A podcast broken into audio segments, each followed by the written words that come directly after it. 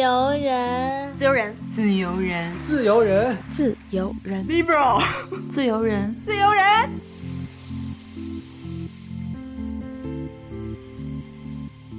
Hello，大家好，欢迎收听最新一期的《自由人》，我是刚刚染了一头橘色头发的一萌，我是刚刚帮一萌漂了三次，然后染了橘色头发的佳琪。哦，是的，嗯，对，所以现在也是一次非常慌乱的录制，但是也是一次重磅级的节目，嗯，超级超级的激动。对，其实传这个局就感觉。都得有一年多了，哎，是的，今天终于实现了。话不多说，赶紧请出我们今天的两位嘉宾，欢迎老傅和老张，欢迎。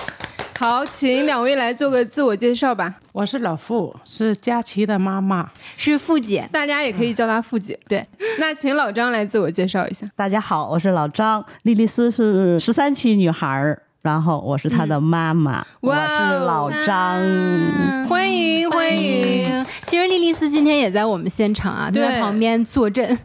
对，老夫老张也是第一次录播客，之前应该也没有这样体验，所以今天对他们两位也是很大的挑战。但是他们克服了这一切，坐到了这个桌子前来，非常感谢他们。是的，我们也特别特别激动，因为是我们节目第一次请来两位，应该都是五十加的女性一起来分享他们的经历。嗯，那我也要前情提要一下，傅姐就是我的妈妈，然后也是我们女孩系列第一集，呃，由我主讲的那一期节目，然后我讲了很多我们母女关系的故事，然后老张呢是我们去年非常火爆的一期节目，是。就晚学家和他妈的觉醒宇宙，嗯，对，是莉莉丝的妈妈。那一期节目，听到了他们母女的故事，就特别的震撼，确实。对，就相当于那个时候，莉莉丝是和妈妈一起女权觉醒，然后带着妈妈离开了很糟糕的婚姻。嗯，OK，两位要不要介绍一下你们两位是怎么认识彼此的？嗯。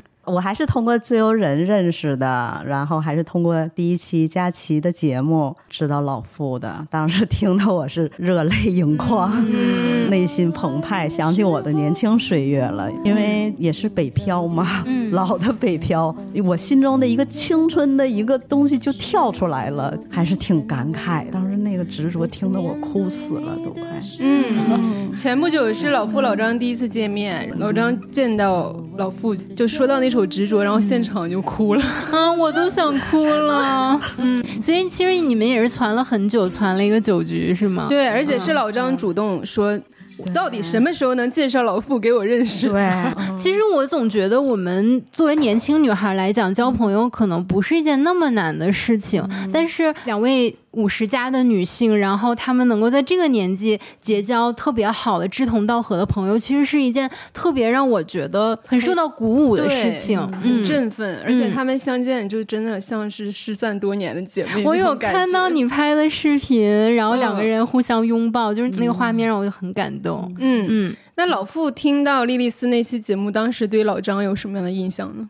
大家好，我是那个老傅，呃，坐在这里边这个录音呢有点紧张。莉莉丝那一期晚学家那个觉醒的故事，哎呀，我突然间发现，哇，这么好啊，这个女孩子这么厉害，还有她的妈妈。这期节目给我带来了一些无形的力量。我觉得我要认识认识老张，向老张学习。跟老张一见面之后，哇，老张就是我想要见的人呐！我就是冥冥之中这么多年一直要找老张这种人。看到老张的一些细节、一些生活的认真的态度，太感动了。所以其实你们俩也现在成为生活里的朋友了，是吗？就浅喝了两次，浅喝了两次。嗯，当时没见到老傅的时候。我就听那两期播客，老傅特别有力量，嗯，特别正义，然后遇事呢不猥琐，我身边没有这样的女性，嗯，特别吸引我。突然告白了，就这是我认真的告白。啊嗯，太谢谢就是没没有为什么我会主动的嗯想要传个酒局，就是我想认识这样的女性，嗯，很吸引我。啊 我很想问老张一个问题，其实你算是和莉莉丝一起去女性主义觉醒的，是吧？然后你好像也很快的就接受了这方面的思想的这个熏陶，然后你会觉得你的性别意识觉醒之后，好像你的身边过往的朋友没有太多可以去交流的这种共同的语言和话题了吗？嗯，完全没有。嗯可以说是零，这个是我特别困扰的事儿。我为什么也是积极的？我想认识老傅，或者我还未来想认识我们已经觉醒了的，或者是有可能觉醒的。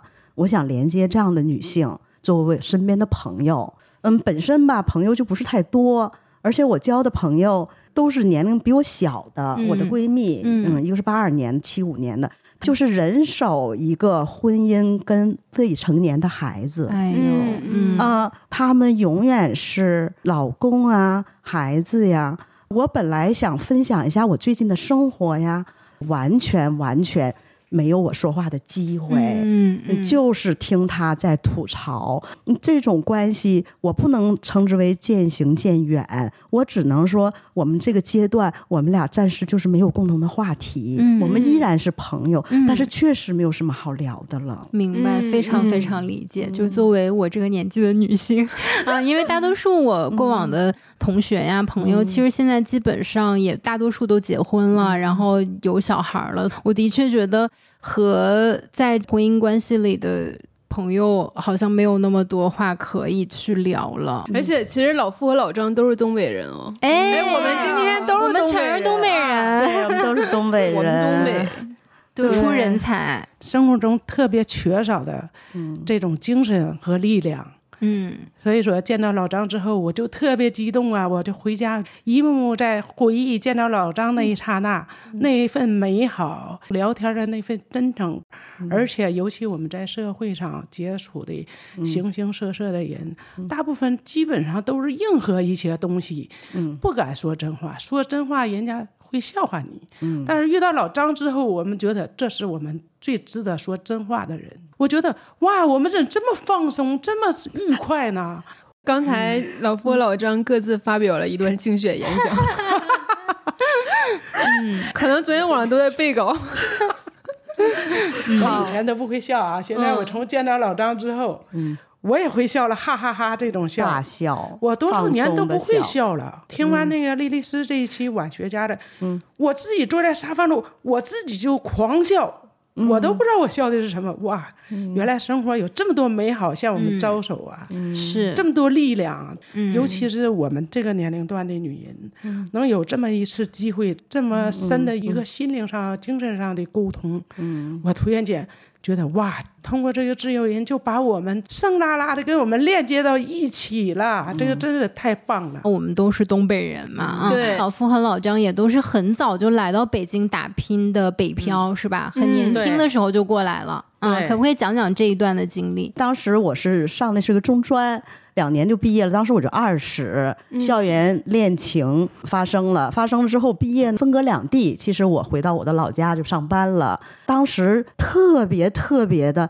向往深圳，我那个年代，嗯，然后我那工作特别轻松，管理科嘛，我不知道一个二十岁的人要管理谁哈，就每天在写日记。我要向往什么样的生活？要走出去，这就算是我一个理想吧。现在想是不幸的是，我进入了一个婚姻。进入婚姻是，嗯、二十一岁，老张不好意思说了，老张心想女权分要被扣光了。对那个年代二十一岁其实是正常了，嗯，对因为我二十岁毕业了，在单位一年多。其实中间是有过一点点危机的，因为当时我有一个很好很好的一个工作机会。嗯，当时我们是物资局嘛，就是跟钢铁是有关的。领导呢就说要跟我去俄罗斯做这个。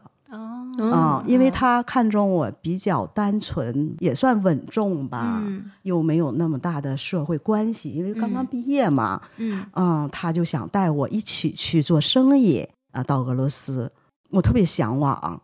但是呢，我的婆婆那时候还不是婆婆呢，就跟我说啊，如果你嗯。这样去了的话，啊，那你俩不就是分手了吗？只说了这么一句，我就妥协了，嗯，我就没有去突。然起鸡皮疙瘩。我我突然改变了，对，如果今天想呢，路分两个岔，我走到了这一个岔，如果我走到那个岔，我的人生是什么样子，我都想象不出来。嗯嗯嗯这就是我的一个向往。嗯然后生了小孩儿之后呢，呃，因为产假特别长，三年呢，一直一直还是想要走出去。嗯终于两岁的时候就要到深圳去了。莉莉丝两岁的时候，嗯嗯啊，我带着她去，不给自己留后路，因为当时我还有一房子，我就卖掉了。嗯嗯，就是未来都不知道是什么的情况下，我就走出去了。在我的鼓励下，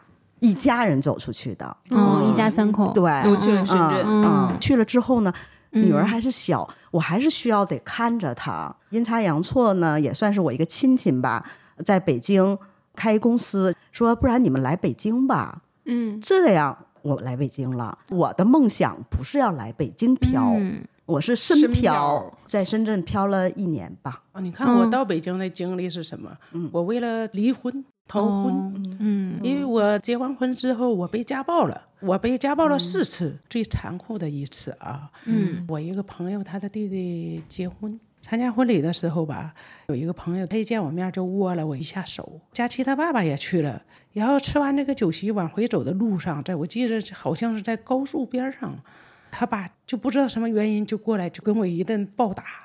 当时佳琪小，佳琪亲眼目睹了这个这个事实，佳琪就那种往上冲，想救我，然后冲到半路又害怕又退回来，然后接着又往上冲，然后又退下来，就边哭边往上冲，然后冲到他爸一挥手的时候，把他吓得又回来了。哎呀，我觉得那时候佳琪真是挺无助，真可怜。最后真正帮了我忙的呢，真不是男人。害了我真都是男人，周围了一圈男人，哎，我就现在想起来，我那么纳闷儿。昨天我在家里想，哇，一圈男人没有一个上来拉架的，最后拉架就是一个女的，我一个朋友姓高，她当时就急眼了，她说了：“今天还反了你，你再动手一个我看看，没人管了，你再打一下我看看。”他把我就从那个地上拽起来，当时我那个脑袋都出血了，我当时看了高速上一辆那个大货车过来，从我这面前呼啸而过，我都当时往上冲一下了，然后他爸一看我冲一下，拽着我的头发又把我拽回来，他说：“妈的，你还想死啊？你还想自杀啊？我今天让你死也死不成这样的。”哇，又给我一顿暴打。哎，当时那个情景，这么多男人怎么没有一人来救我呢？而且平时还都相处的不错的男人。哎呀，我觉得男人真是他他们就是隐形的联盟。对对隐形对联盟，那是他老父的家务事。对对呀、那过后还说，哎呀，我们也没法去拉架。哎，一个人连正义感都没有，你怎么就能没法拉架呢？你说他打老婆的时候，万一别人来拉怎么办？对呀、对，因为他们也是这种人，因为他们对他们那圈里所有的男的都就是的嘛。真是就是一个女的把我救了，最后说走，老夫，嗯，把孩子领着上我家去，我就不相信他敢上我家来，说上我家来了，我我就把他废了这样。嗯，最后我跟佳琪在他家住了一个星期，正义感。嗯，对，刚才说的这位姓高的阿姨，现在也是一个幼儿园园长。就联盟连在一起有力量啊。真是，我就觉得我现实生活中就是以前现在都是女性有那种无穷无尽的力量，而且男人就觉得什么事儿跟他都没有关系，恨不得他打你，他看着还挺洋洋得意那种，袖手旁观，就好像是冷血动物啊。后来我就决定，我不能在这个地方待了，我一定要逃开这个地方，离开这个人。嗯，然后我就到北京了。可是我到北京没有什么干呢，身无分文，没办法。最后我就变成了一个，就像佳期博客中老提的票贩子。所以说这个票贩子我可不愿意听了我觉得可酷了。啊！就是有的客户 给我发微信说你是票贩子吗？我坚决不会回他的。我妈说我们是我最讨厌票他管我务代理。叫票贩子，票贩这句话 啊，就是没有办法。结果我不想变票贩子的人，最终变成了票贩子。当时我走的时候，佳期那个可怜相啊，我把佳琪送到了我的姐姐家里，在农村。佳琪哭啊，我都不敢回头啊。然后他大姨抱着他，抱着他说：“你你妈必须得走，你妈要是不走，没人养你了。”想离婚，但是还没离成。嗯必须到北京来，我能跟这个男人切割开。我到北京来是一分钱都没有啊。最后一个朋友帮我，就是每天给我交那个旅馆的费用，就是一天十块、二十块这种。然后每天在他家吃饭，他说了，别人都收钱，你我保证一分钱不会收你的，你已经不容易了。等你赚着钱以后，愿意给我你再给。然后就这样，我在北京就待了一个月，我基本上一分钱也没花，但是我挣了点钱呢。这个朋友吧也叫老张，他把这个钱都给我存上了。我要回家的时候，把这个钱给我拿出来，说你回家吧，给孩子或者帮你带孩子的人给他们点钱。嗯我在北京就这么一点点生存下来了。嗯，嗯真的很不容易啊。嗯旅馆的条件怎么说都没法去形容了，就是一个房间里吧，四张床，就是每天晚上十块钱。这屋里边住的四个人吧，五花八门的，这只能用这句话形容，什么样人都有。鱼龙混杂。哎呀，那嗯小偷啊，什么样人都有。有一天早上，我就突然间做个梦，飞起来了，我就手里拿个塑料袋飞飞飞呀、飞，飞得可高呢。两只手摇着塑料袋就飞，突然间就从床上坐起来了。嗯当时就是一个女的，她是赤峰的，她就把我睡衣兜里的钱吧，二百多块钱都给我掏出来了。我这一下坐起来，给他吓得就是喘气呼呼的。我说你偷我钱，他说你这钱是被别人给偷走，是我给你要回来的。我说你个骗子，我说你就是个大骗子，你是个小偷。嗯后来我就要打他，我说你滚滚滚滚滚的。哎呀，那个惊险！那时候屋里边全是老鼠，每天晚上睡觉，我这个床头啊准备几本书、拖鞋，只要那个老鼠啊一到床边咕咚咕咚响，我就拎起来一只鞋，梆家就投过去，或者是书，反正我基本上一天晚上就是打老鼠了。哎呦，所以说我现在睡眠不好都跟这个有关系。又赖老鼠。嗯啊，我刚来北京的时候，第一份工作还算顺利，要面试嘛，人生地不熟啊，就去海淀的某某地儿也找到了。然后我不回来记录嘛，因为第二天还要来，是吧？我就记了一个蓝色桑塔纳右转。可是当我第二天早上来的时候，蓝色桑塔纳都开走了。这跟我妈好像啊，刻舟求剑是吗？我妈也是这样。我这个就这个梗啊，我身边的人、亲人、朋友，所有的人都拿这个梗吐槽我，吐槽了 N 多年。嗯然后刚来北京的工作还算顺利啊，嗯就找到工作了。然后小孩儿呢，呃，我的女儿得上幼儿园，可是那个时候对北漂来说，对小孩儿就更加不友好了。我就想个主意，我给校长送点钱吧。嗯嗯当时我赚了六百块钱就去了，然后就找到校长了。我说我有一个女儿，但是我们没有北京户口，我们特别喜欢这个幼儿园，我想上这个幼儿园。然后校长说我们不收外地的，我们幼儿园一个外地的都没有，我不能给你开这个口子。嗯反正当时我具体说什么，其实我忘了，大体上就是我要跟孩子在一起，觉着校长对我印象特别好吧。他说我跟你破个例吧，嗯啊，我收下他，他也特别好，六百块钱根本就是不用的。嗯嗯，对你表达你的真心就好了。然后莉莉丝就还住了校了，住在那儿了，就对我的工作就是特别大的一个解放。嗯，因为我晚上再不用着急接她呀什么的。但更有意思的是，莉莉丝毕业的时候，校长看见我了，说：“哎呀，当时我这个决定到今天看是最正确的，你的女儿太棒了，太优秀了，嗯，太棒了。嗯当时是卖布，就是卖一个进口的布料，它是什么呢？做窗帘儿。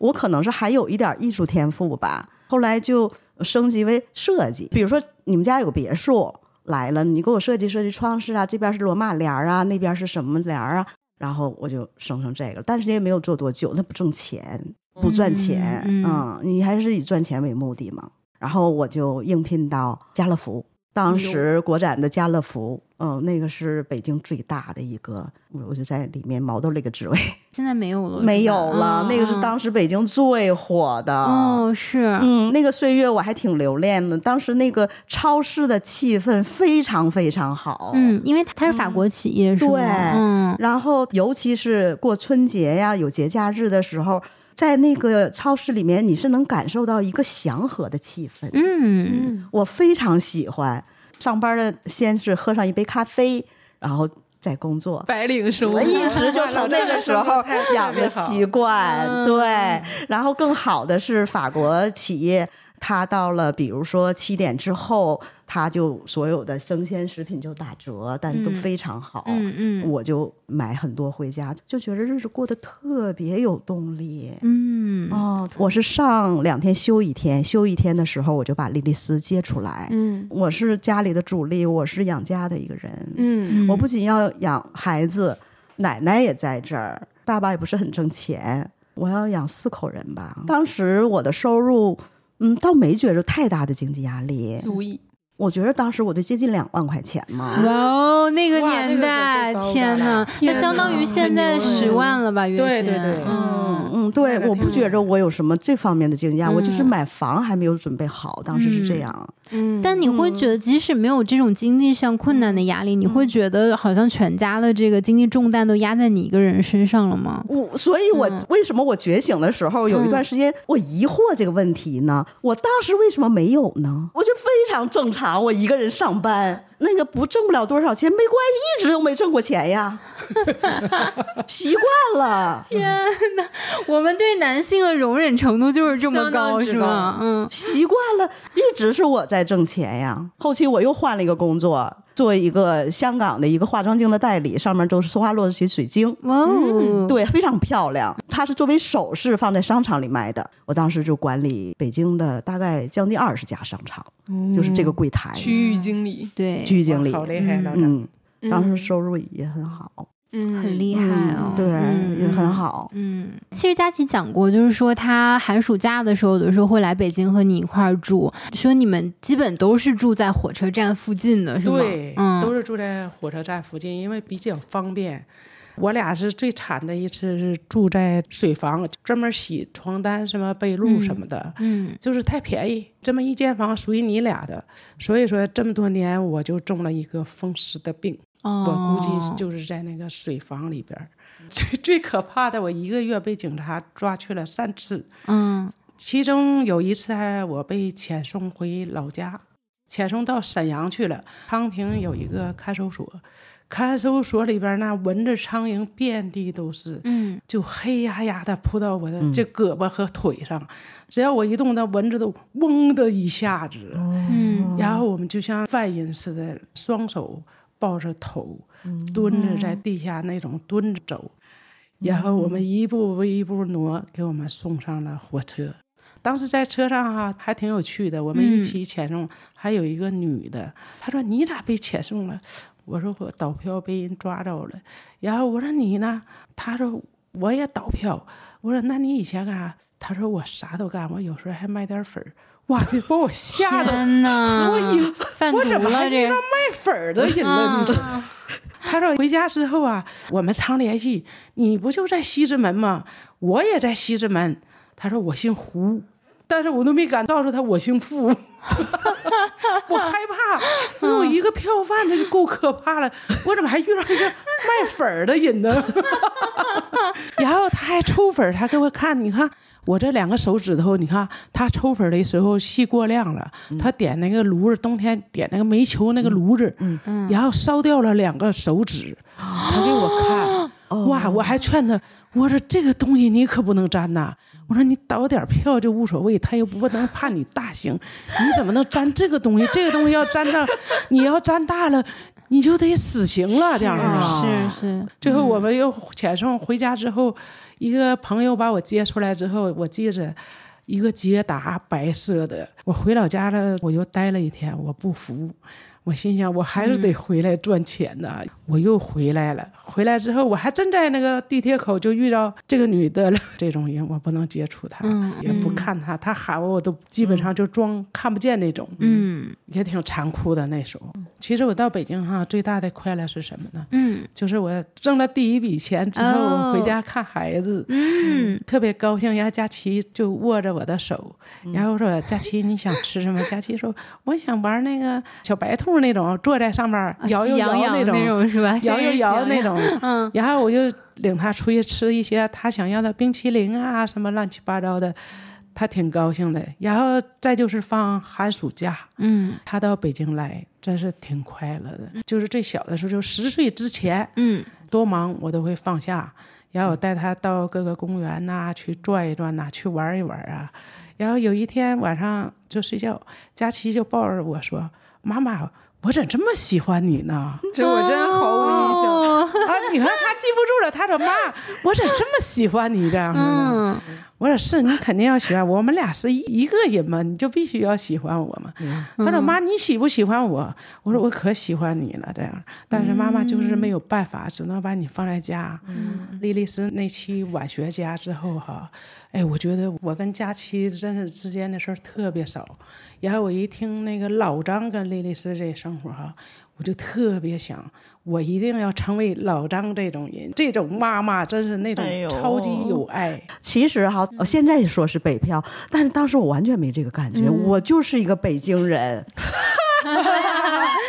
北京人，我就是北京人。对，北京客，这我的标准的普通话是吧？哎，啊是说的很好。对，然后我没觉着我是不是北京人，我们身边的人就是大部分其实还都是北京人，工作的呃同事啊什么的，他们对我们帮助我觉得特别大。哦我觉得那个时候的北京人。跟外地人之间的关系，跟我现在理解的这种不是很一样。嗯，那会儿没那么紧张。你看，当时我们家只要买个车嘛，嗯当时是外地人不能买车的，然后马上我朋友他有北京户口，说我给你买，这种是有担责任的，一般人不会吧？啊、是我们都要考虑一下，对对对，嗯，所以人家就毫无保留的。然后我们这不是有车了吗？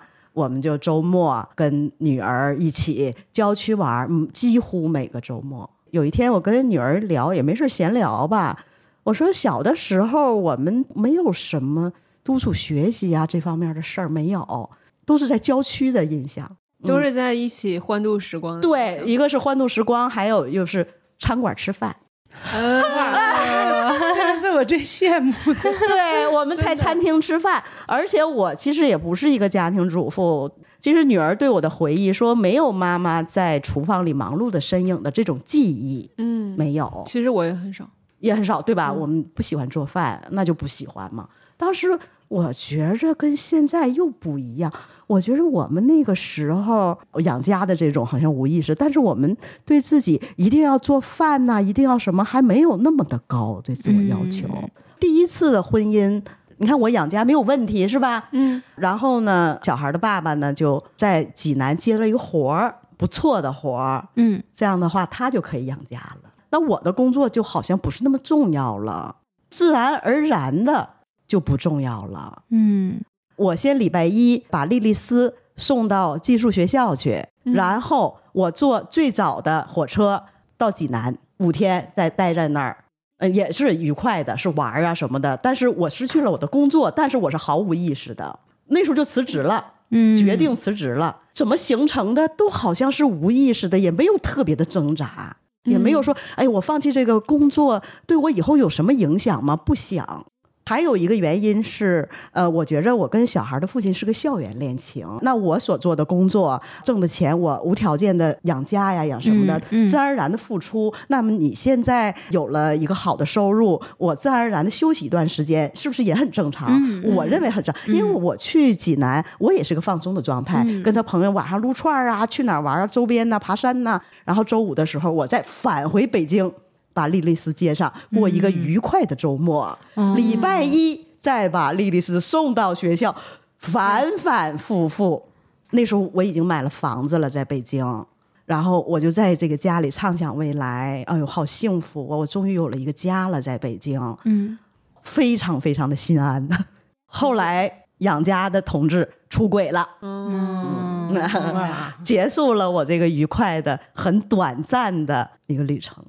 就是我作为轻松的一个角色，没有过多久，我突然觉着天就是塌了。嗯因为这个是不仅仅是个出轨的问题，是我整个价值观崩塌了。对嗯嗯为什么我可以坚持？为什么对方坚持要这么难？嗯嗯当时对我来说打击特别特别的大。嗯工作都是其次了，我觉得我的整个我对世界的认知都改变了。为什么这个东西这么容易的就是失去了呢？所以那个时候就不懂啊，那现在就知道，哦，人家给你的东西，人随便就可以拿走的东西，这个就很警惕，对吧？嗯但当时不知道，我当时的感受是我作为一个孤魂游荡在这个世界中吧，身边是有这么一个人，但他精神已经不属于我了。嗯未来要往哪方面走，我要怎么办，孩子要怎么办，就这一切对我来说都是一个无形的压力，就是压垮我了，快。嗯，那时候你多大呀？嗯，三十六岁，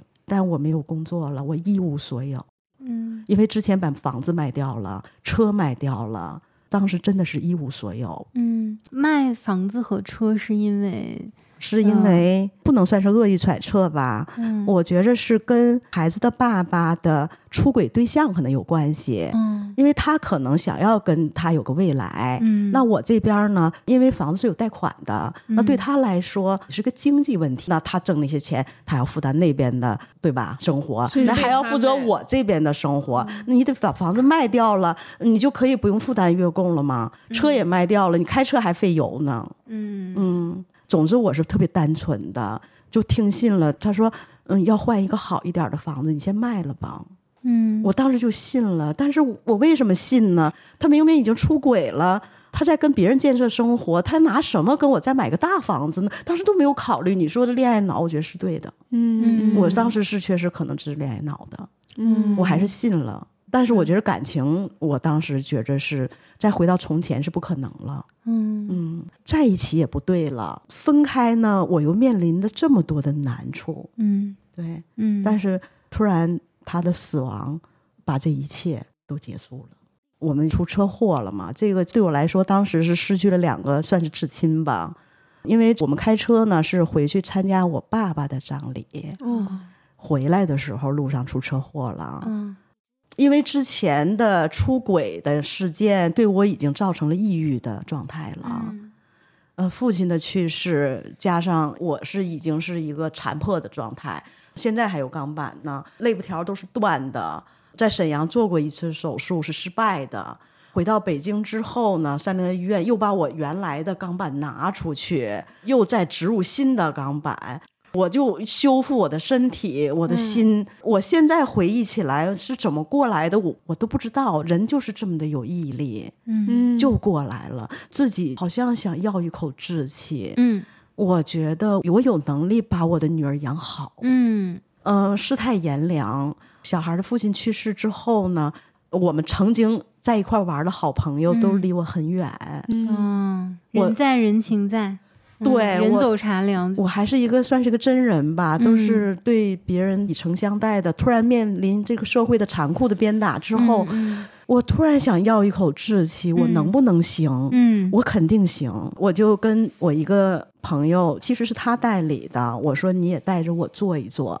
国外的一个水槽，嗯跟厨房用品一块儿做，当时就做。但是其实维持生活没问题，但是想挣点钱还是不容易的。嗯嗯，代理那个东西嘛，你得不断往外砸钱，就是没有那么多钱嘛。这个时候，婚姻又来到我的面前了。嗯后面这个我叫后夫吧，来到了我的面前。嗯他的表现呢，就是非常喜欢我。你可以不用上班，我们可以很好的生活。其实莉莉丝在前面那个已经讲过了，嗯嗯，对嗯就圈养起来了。但其实我对他的帮助都是很大的。我觉得他是因为我，他能在北京就是也算混得很好，他也有了一个支点。其实，嗯，结果他也有了家庭，有了优秀的女儿，对他来说其实是很大的帮助。嗯我干的事儿还挺多的，因为他的工作里面其实好多事儿是要我去干的，嗯我承担了一个办公室主任的一个角色。嗯嗯嗯，出去吃饭应酬的时候，呃我是要喝点酒的，嗯嗯，然后就是出得厅堂，入得厨房。对了，嗯嗯我突然得做饭了，嗯就那个无形的东西不知道怎么来的，你好像不做饭就不对了，没有说说你得做饭，嗯。没有，嗯，他恨不得都说我们可以去餐厅吃，嗯。但是女性自己就觉得好像我得做点就饭，主动承担起来，不然我好像就嗯不对了。我开始我人生当中的厨娘的生活了，嗯嗯，我做最多的饭就是这十年，天呐，嗯嗯，而且你又是一个不喜欢做饭的人，非常讨厌做饭的人。嗯而且我是特别一个洁癖在哪儿呢？我需要我的厨房是特别像新的一样。嗯，我享受厨房是没有油烟的状态，嗯所以做饭对我来说是个折磨。嗯我做完饭之后，我就要把灶台因为你通过家嗯政，它是很难达到你的要求的。对对对，边我都边角角啊，我都把我的灶嗯台就擦的跟新买的一样。嗯嗯，所以我就非常辛苦，还有我觉得不被尊重。比如说，他给我打电话，哇哇哇哇就开始说他的事儿，然后他就要挂。有一回我就觉着，我说你不想听听我有什么事儿要说吗？对呀，哦，你有事儿吗？他就默认你，你就听着就行。了。对，你能有什么事儿啊？你有事儿吗你别啥也不干。嗯，然后呢，还有就是我家里收拾特别干净，他落东西吧，他会穿着鞋去找他东西。我说你要尊重我的劳动，嗯哦，你脱鞋很难吗？再落东西再进门，你给我架个桥，从这一边跟那边我要取的东西，你给我架一个桥。就这种你看似玩笑的话，隐隐的不被尊重，就是每天都在。是，对，我突然想到了一个嗯电影叫《一家之主》，台湾的一部电影，嗯是那个鲍起静演的。她就是讲一个大概五六十岁的家庭主妇，然后她老公每天在家当大爷，什么都不干。有一天正好电视上要放理查基尔的电影，她特别喜欢理查基尔这个演员，然后她老公就说。我要看足球赛还是什么的，强行就把那个遥控器就调到她要看的那个台，然后她突然就觉得这一切都特别不对，我为什么要去忍受你忍受这种生活？然后她就联系那个房产中介，她要在外面买一个房子，同时她可能还要应对她的儿子在国外给她安排什么事情，然后她的女儿在工作上和生活上的这些事儿。就其中有一个场景是他在列车上面给他的母亲打电话，因为他母亲是在这个敬老院生活，然后他就说：“他说，嗯，妈妈，你记得我二十岁的时候，我非常想去巴黎学画画，但是当时你极力劝说我，你觉得我应该留在台湾，然后我应该结婚。那如果当时我去了，我的生活会不会不一样？我的生活现在又会是什么样子？”我就突然想到，因为老张刚才有讲到，就是说他年轻的时候有一个特别好的机会，本来可以去俄罗斯做一些进出口的贸易，但是可能他最终还是选择了婚姻。包括我觉得傅姐也是，就是其实你们在那个年纪的时候就面临那些选择，可能以当时的社会环境，甚至现在这个社会环境来讲，很多女性可能最终也都会选择婚姻。但如果你真的选了另外一条路，你的人生又会是什么样子？这是很不可限量的。我一直觉得我妈根本就没有获得过恋爱时的美好时光。我也很想听她分享一下，就是你为什么会选择进入婚姻呢？当时是什么情况？第一段婚姻真是我，其实那个当时吧，我年轻小时候我还真不喜欢搞对象，嗯我也没想过说我要去结婚这个问题哈。嗯年轻人哈，那男孩女孩在一块儿聊天什么哈，然后聊完了各回各家各找各妈那种哈，怎这么快乐无忧无虑的呢？我就没想要谈恋爱这个问题。突然间有一天是什么原因呢？是我弟弟，我弟弟吧十八岁早恋，我姐姐就来找我爸爸说了，说人家呀就是跟我说了，想上你家去见一面去，就让要正式登你家门一趟。嗯嗯妈呀！我那个我姐姐一来说完了，晚上我就有点崩溃了，我就躺在那个农村呐、的那个大炕，我就躺在炕头，然后我就蒙个被，我还在那哭了。为什么？我也不知道啊，我就觉得我还没想好要找不找对象，你怎么就找对象了？就农村那个时候根深蒂固那种感觉，就是说你这个弟弟都谈恋爱，你上面还有两个姐姐没谈恋爱，就好像是很你丢人的事儿，嗯，很丢人嗯，就是有一些压力在里边。嗯，就是有一种你也突然必须要被迫长大的感觉。对呀、就嗯突然间我就觉得接受不了这个事儿，然后我爸就管我叫燕梅，你起来，咱爷俩喝点白酒这样。然后我不想喝，我说我就不明白爸，你为什么让他这么小就要登上门来？我现在还没谈恋爱，就说你这样不是急于把我给推出去吗？嗯。嗯哦，啊，就这样，佳琪他爸爸那时候已经给我写信求爱那种，嗯但是我没同意呀、虽然我喜欢他年轻人那种朝气呀、会唱歌呀、会跳舞啊，这个虽然我很喜欢这个东西，但是我觉得吧，假如说跟他谈恋爱，他适不适应我呢？我姐这一提这事儿，妈呀，突然间我觉得我必须得考虑我的问题了。哦，啊，就这样，我才走向这个恋爱一波三折，结果弄得 这个样子。我妈在性别意识上没有你们觉醒的那个高度那么高。嗯，我妈可能还是会受一些这个社会对于女性的那种传统的思想的影响的。嗯，她有一部分是在践行女性主义的啊，比如说她身边非常坚固的这个同盟，其实。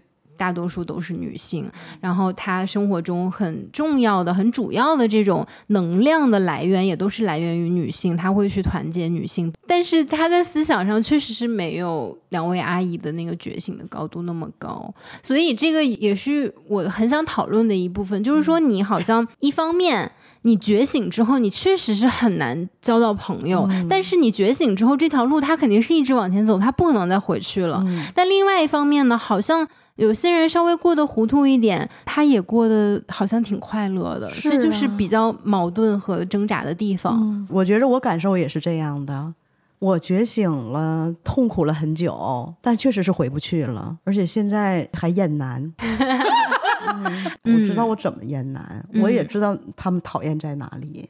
对莉莉丝的想象，嗯从小的想象，包括现在，我没有想象她身边带个小孩儿的画面，哦，从来没有。那傅姐想过我带个小孩的画面哎，这个我也没想过。嗯哎哎，我就纳闷，大部分那个父母都追这个孩子要结婚，我怎么一点概念没有？你一点都没有，没有啊，我没有觉得这个现在我特画面别轻松。我是觉着一方面他非常懒啊，我觉着懒吧挺好的。嗯我从来也不鼓励说你要做家务啊。做饭呀什么的，从未从未，而且我甚至会觉着我已经做了家务，我知道家务是什么样的，这么不好，为什么要他做呢？你已然知道它不是好东西了。嗯，那我们如果有替代的话，能有解决方案，是我们可以不做嘛？嗯，没错，不要让女性困顿在这个家务劳动当中。一个母亲尤其是不要教女儿做家务，是你要教她怎么生存。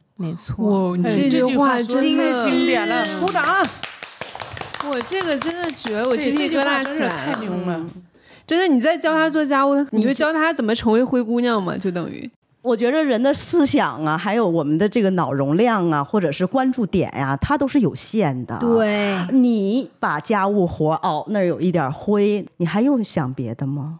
你满眼都是哪还有灰？我的碗刷没刷？我这衣服要不要洗？嗯，还能干别的吗？注意力就是生命力，就是生命力。这说的真太好了。对，我觉得吧，我这个一路走过来吧，我的两段婚姻都是我全力以赴，就是冲在一线上，为了保护家庭。两个男人都是在我的保护下，他们不这么认为，其实都是我在冲锋陷阵，嗯给他们打下了一片天地。他们在这片天地里啊，尽情的干自己想干的事儿，全力剥削，导致我对这个爱情啊。没有什么意义，家庭更没有更大的意义。我不会让佳琪也像我走过来路这么艰辛。我知道这里边真是太残忍了，我不想我自己孩子成为这种女孩子。她这个女孩子既然有文化，那就发挥你的特长。尽情的全力以赴干你的事业，你的事业好了之后，快乐是无限的，因为快乐并不是男人给你带来的，痛苦往往全是男人带来，快乐还真不是每一个男人能给女人带来快乐的。嗯，有的时候能带来，但是有特别有限，有限。而且有相当大的代价，没错，没错，真的。嗯没错。在男人那里没有免费的快乐。真的真的，那如果说只能说一个的话，你们觉得你们婚前和婚后自己的人生发生的是什么样的变化？对我变化大的是第二段婚姻。嗯嗯第二段婚姻，我觉着婚前跟婚后那变化可太大了，这个东西挺摧毁我的。嗯我失去自我了。嗯这个人，比如说出去散步回来了，钥匙一拧的声音，我就开始流泪。哦天，哦，那是已我本经抑郁了。对、嗯我最厉害的一次是，他从机场回来，还背着包进来之后，还没有坐下呢，我就是满脸的泪，他就怕了。他说：“你怎么了？”我说：“我也不知道。”我说：“我可能是病了。”嗯他说：“那怎么能治呢？”我说：“我不知道怎么治。”他说：“那我一出现，你就觉得特别不愉快，堵得慌。”我说：“是的，怎么治疗呢？”我说：“我们离婚，试试。”我们才谈到了离婚。我说：“你就当给我治病了，不然我可能就失去生命了。”他害怕了。他觉着我这个命要是上在他手里，他这个可承受就不好责任大了，嗯，嗯出于责任感，嗯而且我觉着我已经没有灵魂了，我是空的。空到什么程度呢？比如说我到街上去，我其实好像满眼我都看不见街上的人，他们是黑的，在一点点走，然后一点点回来，嗯，我是看不见颜色的。那老傅呢？我也抑郁了。一五年开始我就有点绝望了，真的，我都拼命的挣钱挣钱，我想要的生活，我想要的东西其实很简单，就是在北京买个房，让我这两个孩子都住在这个家里，让他们安定的生活，安定的工作，这就是我最大的想法。可是现实中，第二段婚姻把我所有的美好的东西都给我抹杀了。后来我也抑郁了，天天睡不着觉，我就拿双手搓脸，就导致我现在的双边的脸上都是黑斑。哦，我就把这两边的脸右皮全搓掉，自己才能精神。我不知道我是谁，我就觉得我一天活得像行尸走肉似的。我创造了那么多金钱，我以前是生存，我现在想生活，但是生活的依然过得我还是生存那种模式，我想要的都没达到，我也抑郁了。最后我这个耳朵左边耳朵也聋了。我就每天就晕的不行，最后房子没买上，我就坚决要买车。不管哪一个东西我要买了，我就放在那儿，我一天不用它，我的劳动成果，我就在那看着它都行。一七年八月八号，我出去看了一场电影，叫《战狼二啊，对对对》哎，这一天可真把我占上了啊！我真趟上大战了。圈子里这所有的朋友都去看《战狼二》，只有我没去上，因为我是个女的。再一个，我在家里做票，在电脑上做票，我没时间去看。就这男的说，付姐没看，说他媳妇儿没看，就让付姐跟他看吧。啊，就把这票给我了，我就获得了这一次看电影的机会。我到北漂这么多年没看过电影，第一次电影是我跟佳琪俩看《山楂树之恋》，他在过程中还一直接电话。对，一直哭，一直还接票呢，干我的业务呢。哎，这次机会来的哈，我就出去看了《战狼二》，妈呀，晚上回来真是我被人站到门外去了，不让我进屋，我都连屋子都没进去，然后我被关在门外一晚上。最后，我的朋友那个两口人陪我在马路边车里待了一晚上。我第二天就在想，我想不明白为什么是这样呢？这人是心智不健全，还是故意的，还是怎么着？就想不明白。妈呀，我就崩溃了。结果我一个月我都不怎么吃饭了。嗯，导致这我这个耳鸣、耳聋就特别厉害。就是我手上这个现在这个长疹脓毛病，就是那一刹那，嗯，我生气、我抑郁了之后，嗯，得的这个病。后来我就在纸上写了一句话：我找的第二段婚姻就是一条破船，这条破船已经漏了，在海上要航行的时候，船上的人可能都被大风大浪冲走淹死。现在我来把这个船给它修好了之后呢，所有的人都要上这条船上来，然后享受这个快乐的果实和这份利益。嗯，我没用了啊！大家要把我提下船。嗯，我就在纸上写了这么一句话。嗯，我创造再多的果实、劳动成果，都是被别人来分享，不是我自己来用的。后来我们家那个还说：“你说这什么意思？”我说：“不知道什么意思，你去想吧。”其实老张啊，我以前就是年轻的时候，就男女之间就要平等。我不知道什么叫女权，我知道叫平权。但是我大部分都是帮女人来说话。我我见不得女人就是受气啊，被家暴啊，就是被人欺负了。哎，这一刹那我才清醒。佳琪他们录这个节目听时候，妈呀！其实我已经是绝情了，但是我没有那么痛快。突然间我就觉得，妈呀！这才是我想要的东西，我干嘛这么痛苦呢？他只是想吃掉你，嗯，对，就想吃掉我，吃掉我，一脚把我踹掉。我才明白哦，真相是这样的：过度的善良对别人是对自己一种伤害。他好像得不到他那个权利，他不过瘾，他就把你消耗掉，把你精神和你这个心智都给你磨灭了之后，你就是个小绵羊，我任意宰割你。我这样活下去，我就是死路一条。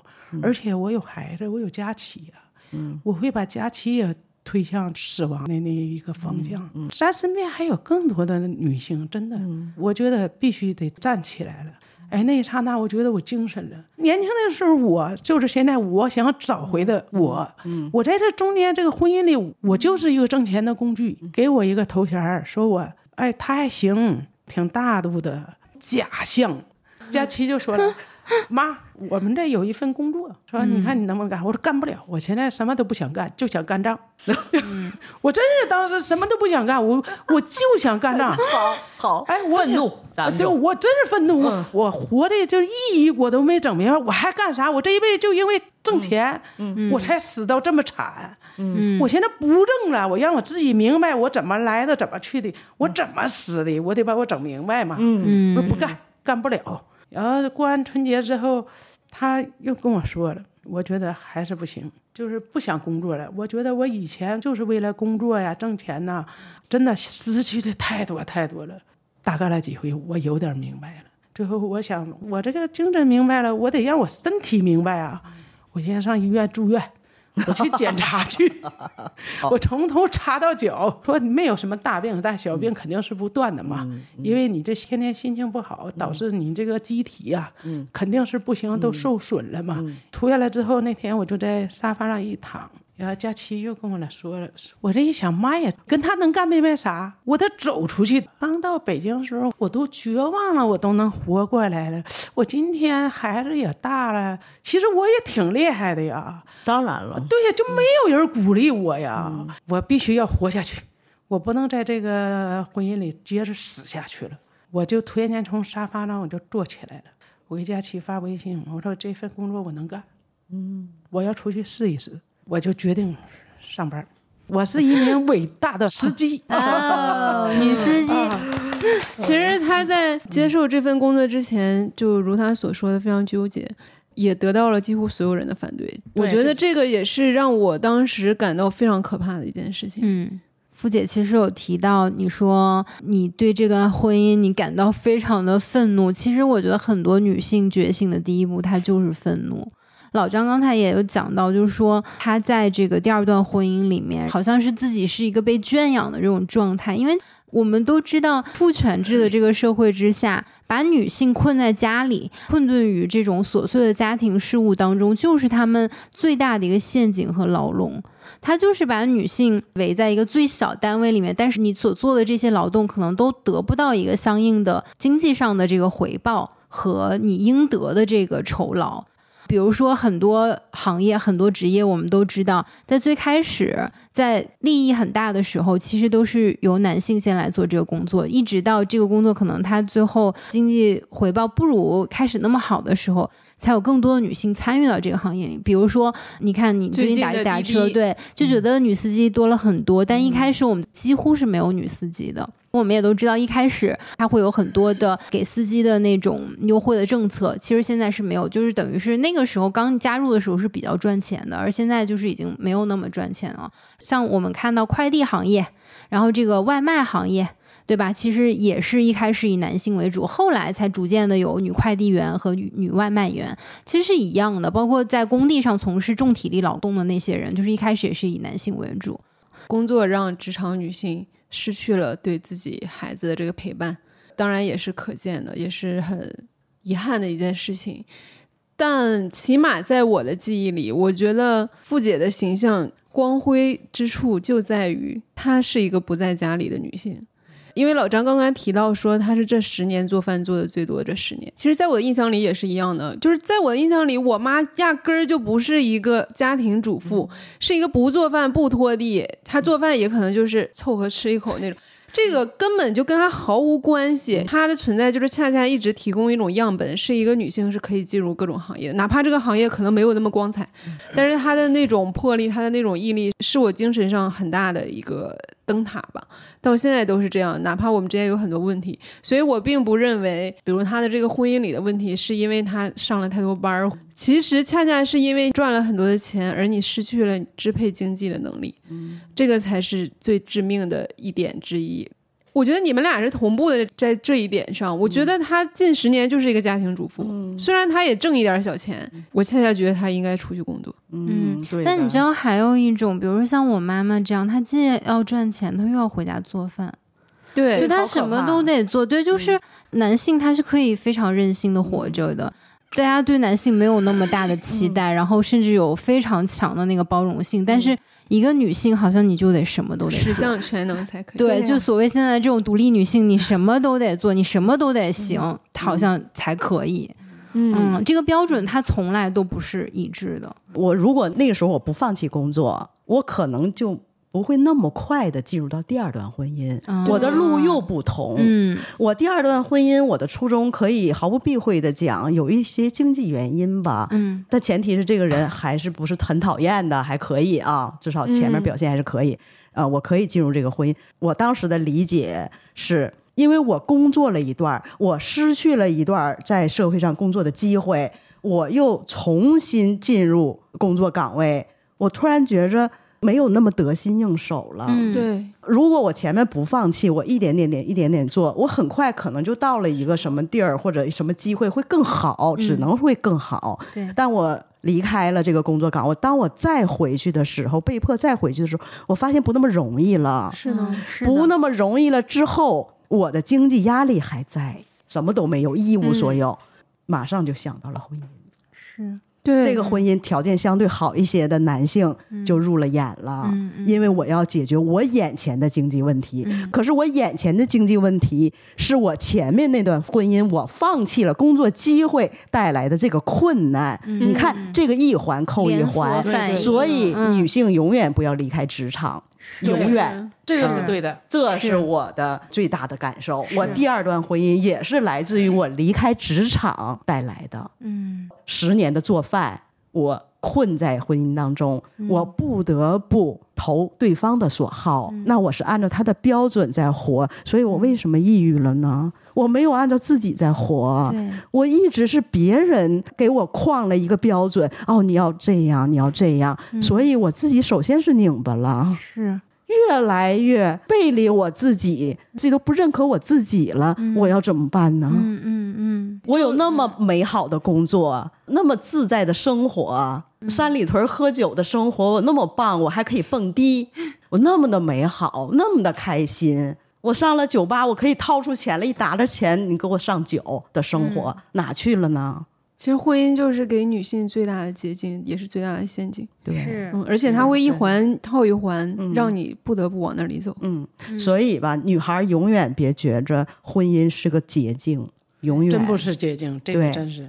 嗯，如果我自己呃生活在现在这个社会，觉醒的女性，我独自打拼的话，我觉得我会成功的，嗯，至少我会有好生活的。经营朋友关系，你知道这是需要时间的。婚姻把我们圈养在了家庭当中，分隔在家庭当中，我没有时间去交朋友，我没有精力去交朋友。就等于你的整个社会网络所有的交流的通道也其实是同时被切断。同时被切断了。父权制这个东西真的是挺有意思的，没有人家里说就给你切断啊，咱们就不许出去啊，啊，你哪也别走。对但是它就是它是无形的，无形的，就像是我哎，怎么就做上饭了呢？嗯嗯我怎么听话了呢？我突然觉着。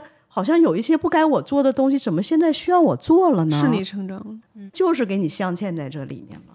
对，那我觉得这没有别的路啊，你只有不往这里进。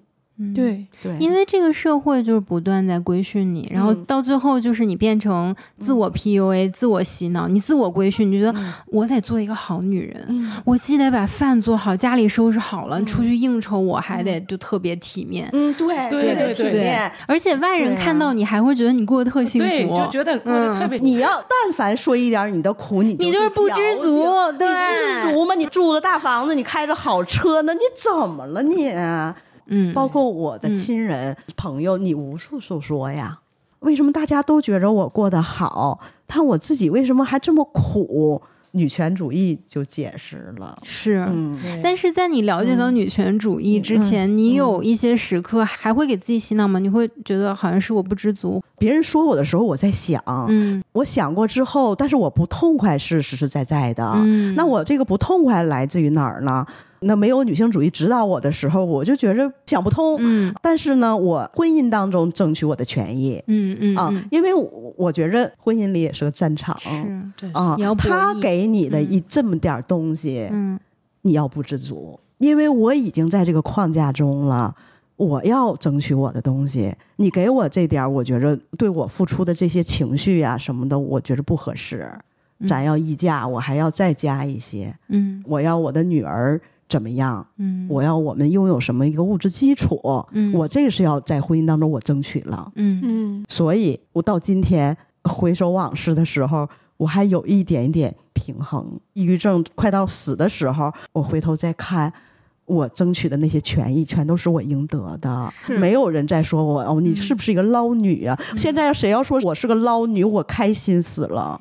我们为什么不可以谈钱呢？嗯我付出那么多，男性不傻耶，他拥有我，拥有了我带来的优秀女儿，给他带来的什么东西，他完全知道呀。那我为什么不可以谈钱呢？而且男性是最会衡量的，最会了，对太会了，主要他太自由了，他毫无枷锁，他谈他可以谈任何东西，对，他也有任何机会。对。话里话外说，哦，人家的那个谁饭做的好好，虽然没有标准，但他会说人家谁谁谁做的什么好吃什么的，那确实也没有屌他这个，嗯。上次莉莉丝跟我们分享的时候已经是去年了，那个时候、呃你们已经进入这个离婚的进程，嗯然后现在又是一年过去，现在离婚之后的生活是怎样的？呃，我们首先最大的一件事儿是把我原来居住的房子卖掉了。哦，嗯，卖掉了之后，我们选择了一个自己特别喜欢的一个环境。嗯嗯，因为最近一直在忙装修啊、搬家呀，所以特别累。最开始的，尤其是搬过来的心情呢，其实每天心中都是呐喊的，不是小声说啊，是呐喊的。对，天哪，太自由了，我太幸福了，我呐喊了很久。哇，嗯，对嗯我今天的生活，我珍惜呀、因为太得来不容易了。我还跟他说：“我说你妈妈就是你的反面教材。不会，我觉得你是正面教材，是吗对我都觉得太棒了。我觉得我看到很多我妈妈身边，就是她的同龄人，其实过得都很痛苦。是吧？嗯，还在婚姻关系里的人，大多数都是非常痛苦的人。不要说他们那个年纪了，我的同龄人，我的朋友很多在婚姻里也是很挣扎、很痛苦，但是。有些人他就是看不清真相，或者是他自己选择不要看清这个真相，你也无法去拯救他。嗯，但是每每你看到这样的女性，她困顿在那个生活里，你其实非常心痛的。跟那个莉莉丝也在说，跟女儿也在聊，说我们自己拿自己做一个样本，一个女人能不能好好的活在这个世界上？嗯能不能不婚不育？嗯我们就一个人生活在这个世界上，我们能不能过好？我们自己做个样本。嗯但有的时候心里作为一个妈妈哈，我做到的是已知的，我做到更好，我也努力。但是有一个未知的东西，比如说我们这个社会对一个未婚未育的女性到底能友好到什么程度？嗯说实话，可能恐惧来自于这儿。嗯，就当然这个现实如此，嗯，可是有的时候。能被自己妈妈坚定的选择的力量就大过一切。有的时候是社会网络很支持，可是妈妈的一句话就可以让你完全打回原形，你就是什么力量都没有。嗯，所以我觉得爱还是很大的力量，而且是被坚定选择的爱，真的是极大的力量，不可估量。那老傅重回工作岗位是什么样的体验呢？我这别提有多爽了。啊！那真是我整个人他复活了。我年轻时候那种形象、那种心理、那气场，我就拿着我最好的气场就去上路。哦，对，驾驶我的然后当，时有人到我们家里来说说你不应该去干这个，因为你们家这个也不缺钱，也不干啥的，挺好的。你在家里这不挺好的吗？其实我当时在家里吧，我也是在赚钱，但是我觉得这房子好像框住我了，我应该自由的飞翔，走在大街上那种哈，谁也挡不住我这种。我想前进，上班那一刹那哈，走在路上之后，我就看到一个早晨那个大太阳哈，朝阳，就火红火，就照着我。妈呀！我说这就是我想要的东西，我想看的东西。嗯，我就是向着阳光，我就是一个阳光的人。嗯，我就是向阳光地方前进，向光的地方前进。嗯，哎呀，那种就说不出来了，那种高兴兴奋啊，就兴奋的我不知道什么叫疲劳。嗯，我不累呀、天哪啊！甚至有时候我自己还在车上偷偷的笑。天我真的，真，我真的偷偷的笑。哦妈呀！我说这这么快乐，这这么好呢？嗯，就多少次我在路上，真是我自己就笑出声了。佳琪说，你自从开车之后，你会提前一天都看一下第二天的穿搭，就搭配一下，说明天我要穿什么衣服。对呀对嗯，因为他很喜欢买衣服，但是他就经常觉得我没有场合出去穿。对呀、我妈有这个困扰。哎，你说我那种快乐哈，我我就就没法去形容。当时那个朋友就说了，说你不应该干。我说我告诉你一个事儿哈，我宁可死在路上，我都不死在家里。啊，这当时说这句话是，我还吐了两，呸呸，我这嘴别这么沉啊。但是我觉得，就是我体内这种力量，嗯，就在爆发，嗯，一切困难都阻挡不了我的。真棒！真的就特别快乐，尤其是我第一个月拿到工资的时候，我这一早晨起来，哎一蒙我就别提有多幸福了，我在屋里就狂笑，我说哈哈，因为你创造了价值，是有工资的人呐、对 对。我也是有身份的人呐、嗯，我赶快给自己包点韭菜馅儿的饺子，对，不愧是东北人。我的快乐要长久。而且你本来就是非常有工作能力的人，因为可能前面我们没有具体介绍太多，但其实我们平时聊天的时候，佳琪经常会讲说你当年在火车站的风云往事，就确实在那种环境鱼龙混杂、什么样人都有的那种环境之下能够生存，然后又能够做得很好，又积累一定财富，这不是所有人都能做到的。嗯，特别是作为一个女性，其实我们都能想象到，那在那个环境之下，我可以说是比较弱势的一个存在，甚至因为你是女性的身份，有的时候可能别人会欺负你，甚至可能会骚扰你，肯定多多少少都会有遇到过。所以我真的能想，因为我妈妈也是自自己做生意，从什么都没有开始，从开始给别人打工到自己做生意去打拼，我太知道这里面的辛酸和这种难处了，我太理解了。真的嗯太难了，因为很多时候我们只说我做出的成绩是什么样子，但是你可能有一些心酸是不足为外人道的，你甚至说你都开不了口，你都不知道要怎么说，因为这里面有太多太多特别难的时刻了。哎真的太难了。我们家就是是做一些陶瓷相关的这个生意。我妈妈在很难的时候，就是他们那个时候找了一些搬货的那个人，好像那个给完人家钱，就带头的人就跑了，还是怎么样？没办法，他们就自己去搬，然后甚至还钻什么那个火车站那个火车道什么的。瓷砖那个东西多重啊！就一个女性就在那儿搬。为什么我今天跟你聊天？我说我妈其实在三十多岁的时候梳过那种圆寸，就是夏天头发很难打理，然后她就是又生意又特别忙，她觉得她剃完那个头发很方便，就起早贪黑的赚钱。所以我我太知道一个女性你。打拼事业，特别是在那种比较艰苦和各方面的规则都不是那么明晰的，就那个生存环境，我太我太理解了。嗯，太难了，真的。我我太知道我自己做出来这些个奉献，真的，就是所有的困难都是我迎风而上，嗯所有的好事我都把这个爷们儿推到前线上，让他享受这给份他果实。面子。你胆儿小没事儿，我胆儿大，我天不怕地不怕，没有人能打倒我。福大胆儿，对，只要就是说有危险就由我来，只要有力气活我上。我记得之前看到一段话，对我的启发还是很大的。比如说，像我们这样有一定的文化资本，或者说已经在职场正在拼搏的白领女性吧，呃，我们其实是应该更多的去掌权的，这个是我们的任务。那对于比如呃一些已经退休的阿姨，一些已经在婚姻里然后没有具体工作的这样的女性，你的重要任务就是去争夺那些日常生活中最小的权利，包括经济，包括尊重，包括甚至你可以使用一些看起来不那么道德的手段，因为这些都是他们从你身上剥夺的。对所以我们其实应该是一条战线上，但是不同的两个队伍。我们有各自的任务，就像我们今天这样可以交流一些经验，真的、我觉得特别难得。我还蛮好奇，就是你们对于自己五十多岁的这个现实有没有过恐慌？因为在逐渐的老去，嗯，体力上也有变化，然后大病小病不断，这些都是很现实的情况。更年期首先是嗯面临了。带来的一些关节痛呀，这个是很痛苦的。没有什么惧怕，我没惧怕，嗯我也觉着死亡也没有问题。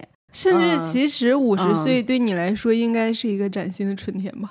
肯定呀，对呀，五十岁了，我获得了难得的自由，自由这个难得的平和的生活。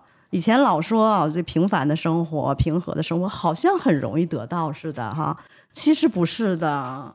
我觉得你能这一生过一个平凡的生活，过一个平和的日子，就是非常非常的奢侈，对，就是很难。就是很难的。嗯啊、我五十岁了，得到了。觉得我们女性还是比较有道德，德的束缚对对，道我就觉得我。一个一个是道德束缚，一个是我觉得我们有道德感。对嗯我认为我是看得起女性的，因为我们这女性非常了不起。对我们就是道德感特别强的一种生物。而且我们还老自我反省。对，我说我们这个道德感就是优于男性的。嗯没错，没错。嗯，嗯，但这他们就是很鸡贼呀、他能把你所有的优点变成巩固他们统治的工具。对，对，我有一点感受，就是我之前呢，我没上班之前呢，我有恐惧，我特别恐惧，嗯，因为我心情不好，这个我恐惧是来源于就是我身边的人，我甚至有时候我都想死。我就想死了得了，就让给他们，他们想要的东西让他们全拿走，不就完了吗？后来我再一想，我凭什么呀？对呀，对，我要站起来，我干嘛呀？我要站起来，我宁可站着迎风飘，我也不能跪倒我吧。只要我精神是快乐的，身体上那种痛苦就打不倒我的。而且我用精神上那种治愈，一点点能把我身体上这种小毛病给我治好了。嗯，这是我的想法。我就觉得真是没有什么能打倒我的啊。对，除非老天爷说让你身体不能动了，让你躺在床上，我精神都不服，我真不服。我觉着还没有认识你之前，就听你的声音，听你的事迹，我认为你就是这样的人，没有人能打倒你。我觉着你就是有力量的，我我就觉着我身边没有这样的女性，你对我来说真的就是特别动心。天哪，老张是真的，老太真会诚了。对，就是我真的就是很动心的。你对我来说可以说是一个精神的一个像图腾一样哈。无论之前你有多么的强大，你一旦沦为家庭主妇，对你什么斗志都没有了。嗯嗯，走出来之后，真的就他们那小伎俩，我能服他，让我服你，那是不可能的。就是就是，现在吧，我们还急需一群朋友，像我和老张这种链接。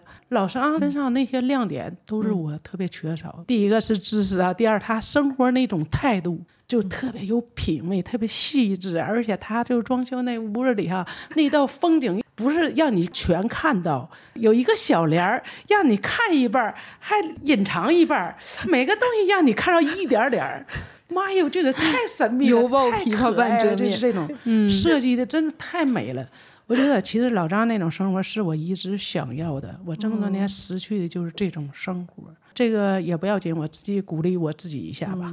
我也鼓励所有的听友们啊，就是说我们暂时没得到一些东西，这个世界没有任何困难能打倒我们，只要我们不服，我们就努力的去做，早晚有一天我们就能想要我们想要的东西，一点儿都不晚。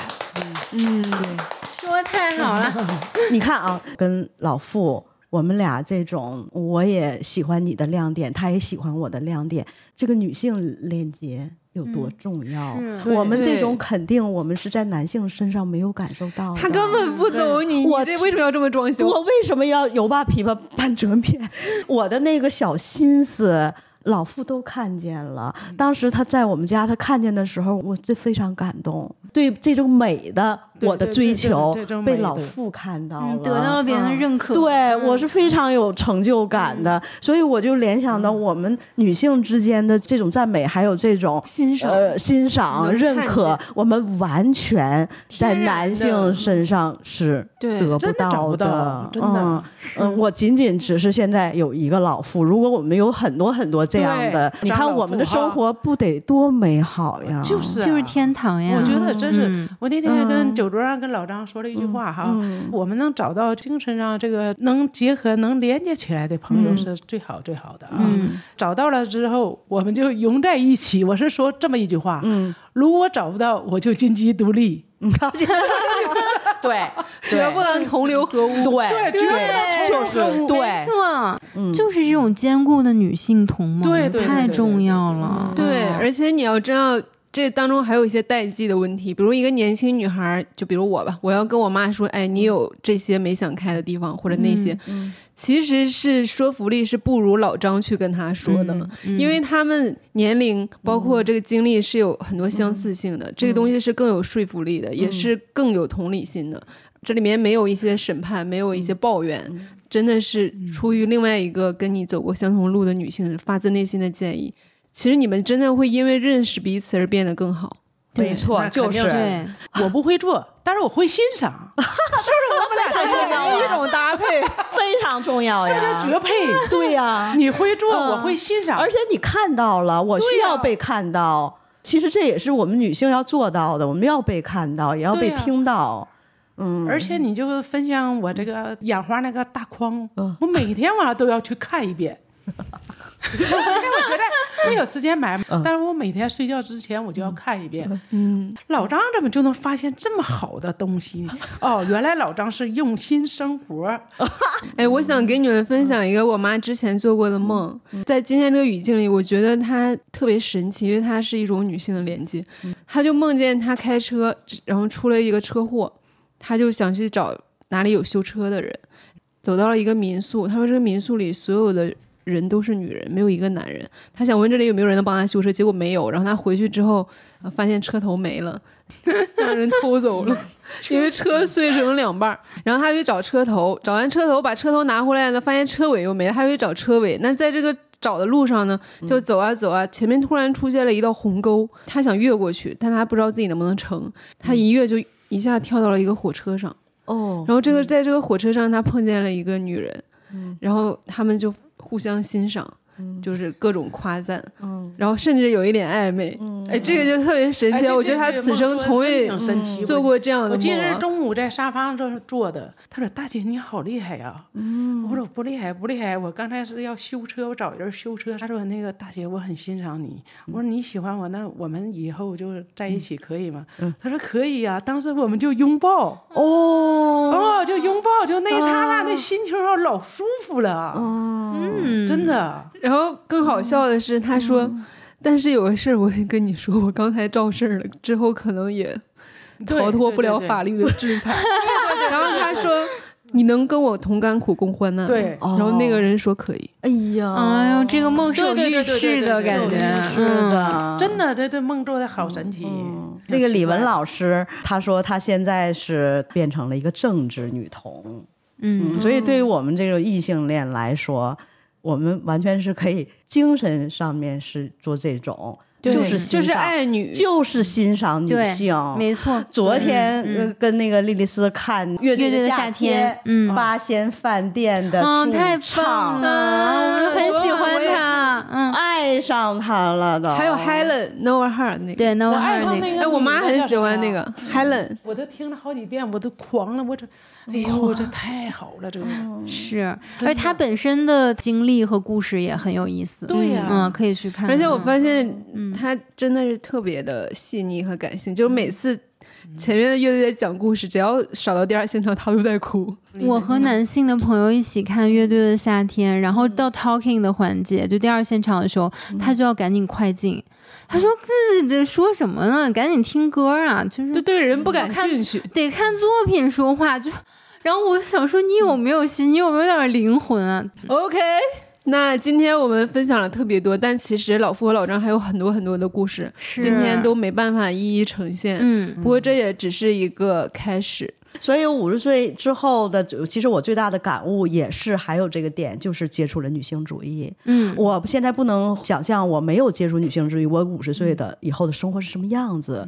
但现在我有了这个方向，我觉着我就是看到了前面的一束光，我至少我知道怎么走了。我不管我的生活肯定有各种各样的小事儿伴随着我们哈，嗯，愉快的不愉快的，但至少大方向是没错的。对啊，大方向我就是坚持我的女权主义，我就是个女权主义者。对，我就，是好酷！我就是爱我身边的女性，爱所有的女性，包容所有的女性。嗯，对，太好你知道，就是今天也让我特别感动。我第一次同样的那种感动是来自明霞姐，因为一开始我到书店的时候，我们聊起女权主义，她一开始是那种觉得。哦，我不太懂，但是我很欣赏，我也觉得这个是对的，也是很好。一直到她第一次说出我是一个女权主义者，是在佳琪来面试的时候，因为佳琪你也胆子也蛮大的，你就直接说我是个女权主义者。当然你也是感觉到这个环境是很友好的，但是你说的时候还是有点那种小心翼翼的感觉。然后明霞姐说我们都是女权主义者，我就特别惊喜，因为我那是第一次亲口从她口中听她真的说出来。就是让我觉得特别特别感动。另外就是今天这种女权出柜还是很需要的，很有力对量。虽然它只是一句话，但是嗯它是一个极大的证明，它是一个存在的意义。就是对，这句话不只是一句话，不只是一句话。所以女权出柜是很嗯重要的。如果只能对年轻女孩说一句话的话，你想说什么？提高自己的自信心，有一份稳定的工作，啥都不要怕。只有自己有一份好的工作，才能有好的未来就一句话啊，啊！爱自己。我觉着没有什么比学会爱自己更重要了，女孩们。对，关注点一定要在自己，女孩们，还有不要离开职场。对。明霞姐狂喜，对，你俩应该上我们职场系列，真的，这都是生活中张桂梅，绝不允许女孩不进入职场不上学。嗯，但是我年轻的时候，我还真有那情节。如果年轻人，我真想去做张桂梅。老张，嗯，我好喜欢你。我们俩在不断表白，参与一些，比如说现在不忙了，房子也弄好了。就像你说的，有那种家暴啊，嗯。那那种热线啊，嗯。我我觉得我能做的，嗯。嗯，帮助女性的，也不是计较报酬的那种，我都愿意去干。嗯，嗯那我们的听友们，如果你们知道有任何的和性别议题相关的、对女性有益的这样的工作机会，也可以在评论区留言给我们。因为老张很希望自己可以余生为女性做事情。对，因为我是个女权主义者。给老张点赞。啊 我觉得我们女孩系列的第一期其实一开始是一个，但是有点草率或者并没有很成型的一个想法。然后我们想说，哎，采访谁啊？然后因为佳琪老讲老傅的故事，所以我们第一期其实就是采访了佳琪，通过她的口述，我们了解到傅姐她的很多人生的这个经历。然后做到现在这期已经是第二十五期了。然后有各种各样的女孩儿，有各种不同职业的啊，不同经历的、不同年龄段的女性来分享她们的故事，有各种各样女性的样本。嗯，有些时候呃也会觉得可能数据没有那么好，或者效果不是如我们预期的，但就是这些很鲜活的生活在我们身边的普通女性，能够蕴含的带给大家的那种力量，它是非常非常绵长的。因为我不知道这个平台五十年后还在不在，但是我相信这些声音的留存，五十年后甚至一百年后，如果人类还在的话，我希望他们的故事能够一直传承下去，然后一直能够影响更多的女性。嗯，嗯，也算是我们功德无量。对。好，那我们这期节目就是这样了，我们下期节目再见，拜拜，拜拜。自由人，自由啦！我登上那高山，自由的飞你。可以在各大播客平台订阅我们的播客，也可以关注我们的微博“自由人 Libro” 和公众号“自由地 Wonderland”，接收最新资讯。加入我们的社群，给我们发送听友来信。你可以在 show notes 里找到入群方式和邮箱地址。这里是自由人的自由联合，自由的人请举手。举了吗？举了。